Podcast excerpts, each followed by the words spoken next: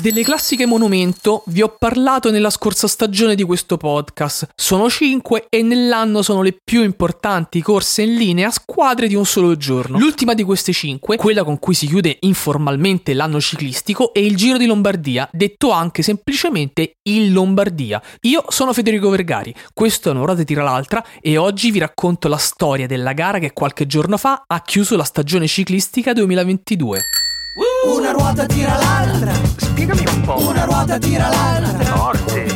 Una ruota tira l'altra. Ma davvero? Una ruota tira l'altra. Ma perché? Una ruota tira l'altra. Ma quando? Una ruota tira l'altra. Dai. Una ruota tira l'altra. Fede. Una ruota tira l'altra. Altro? Dove va in pellegrinaggio un vero ciclista? Detto anche la classica delle foglie morte perché si svolge in autunno, il Lombardia esiste da oltre un secolo. La prima edizione risale al 1905 e, secondo quanto racconta Gazzetta dello Sport, nacque per caso per dare l'opportunità a Pierino Albini di un'immediata rivincita nei confronti di Giovanni Cuniolo che si era aggiudicato al Trotter di Milano la Coppa del Re. Ma davvero? Su cosa fosse il Trotter di Milano torneremo più avanti con una puntata perché, ve lo garantisco, è una storia che merita.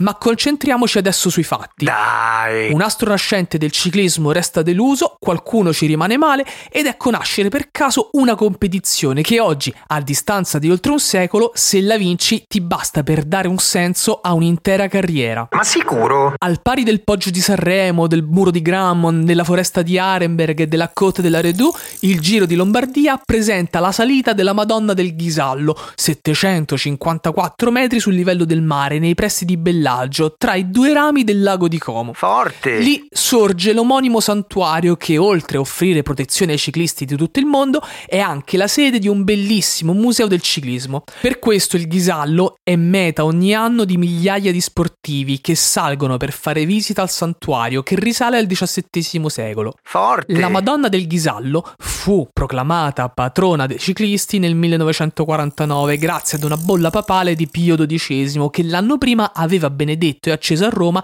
una fiaccola di bronzo che venne collocata all'interno del santuario. Sì. Da allora moltissimi visitatori arrivano in cima da tutto il mondo per fare voti o dare seguito a un fioretto. Come dite? Vi sembra una penitenza? Beh, la strada non è certamente in discesa, ma una volta in cima potete stare certi che proverete una sensazione unica, sapendo di aver percorso strade storiche e di essere arrivati in un luogo dove fatica e fede diventano una cosa sola.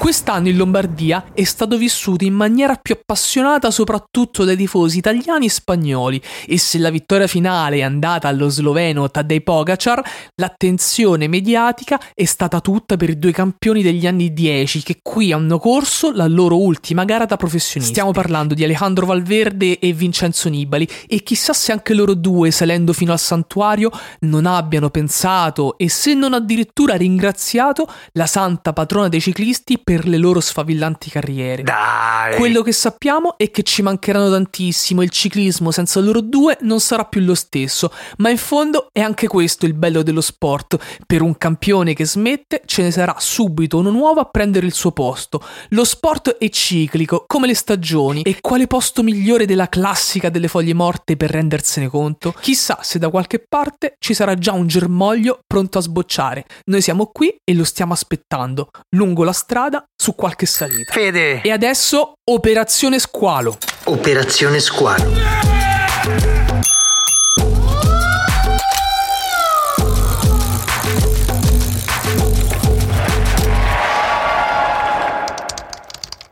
Eppure deve esserci qualcosa che potremmo fare per vivere come si deve questo momento, si domandò Lorenzo mentre cercava di collegare un videoregistratore con una presa SCART alla smart TV ultrapiatta di Flavio. E se facessimo un giro? disse Flavio per poi aggiungere Lore, ma che devi fare con quel videoregistratore? Non ce la farai mai a collegarlo. Devi sapere che dentro questo videoregistratore c'è una VHS con impresse le migliori imprese di Nibali. Potevamo vedercela. Ma, ma che intendi per giro? Una specie di giro d'Italia che parte dalla Sicilia e arriva alla partenza del Giro di Lombardia, tipo un'avventura on the road per salutare Vincenzo, con in mezzo i luoghi che più di tutti hanno segnato lo squalo.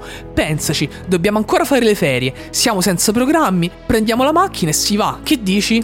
E che dico? Facciamolo, disse Lorenzo. Ma prima di programmare tutto, passiamo a casa mia, che in cantina ho una TV col tubo catodico. Almeno possiamo vederci la videocassetta, o quantomeno riuscirò almeno a tirarla fuori da qui dentro.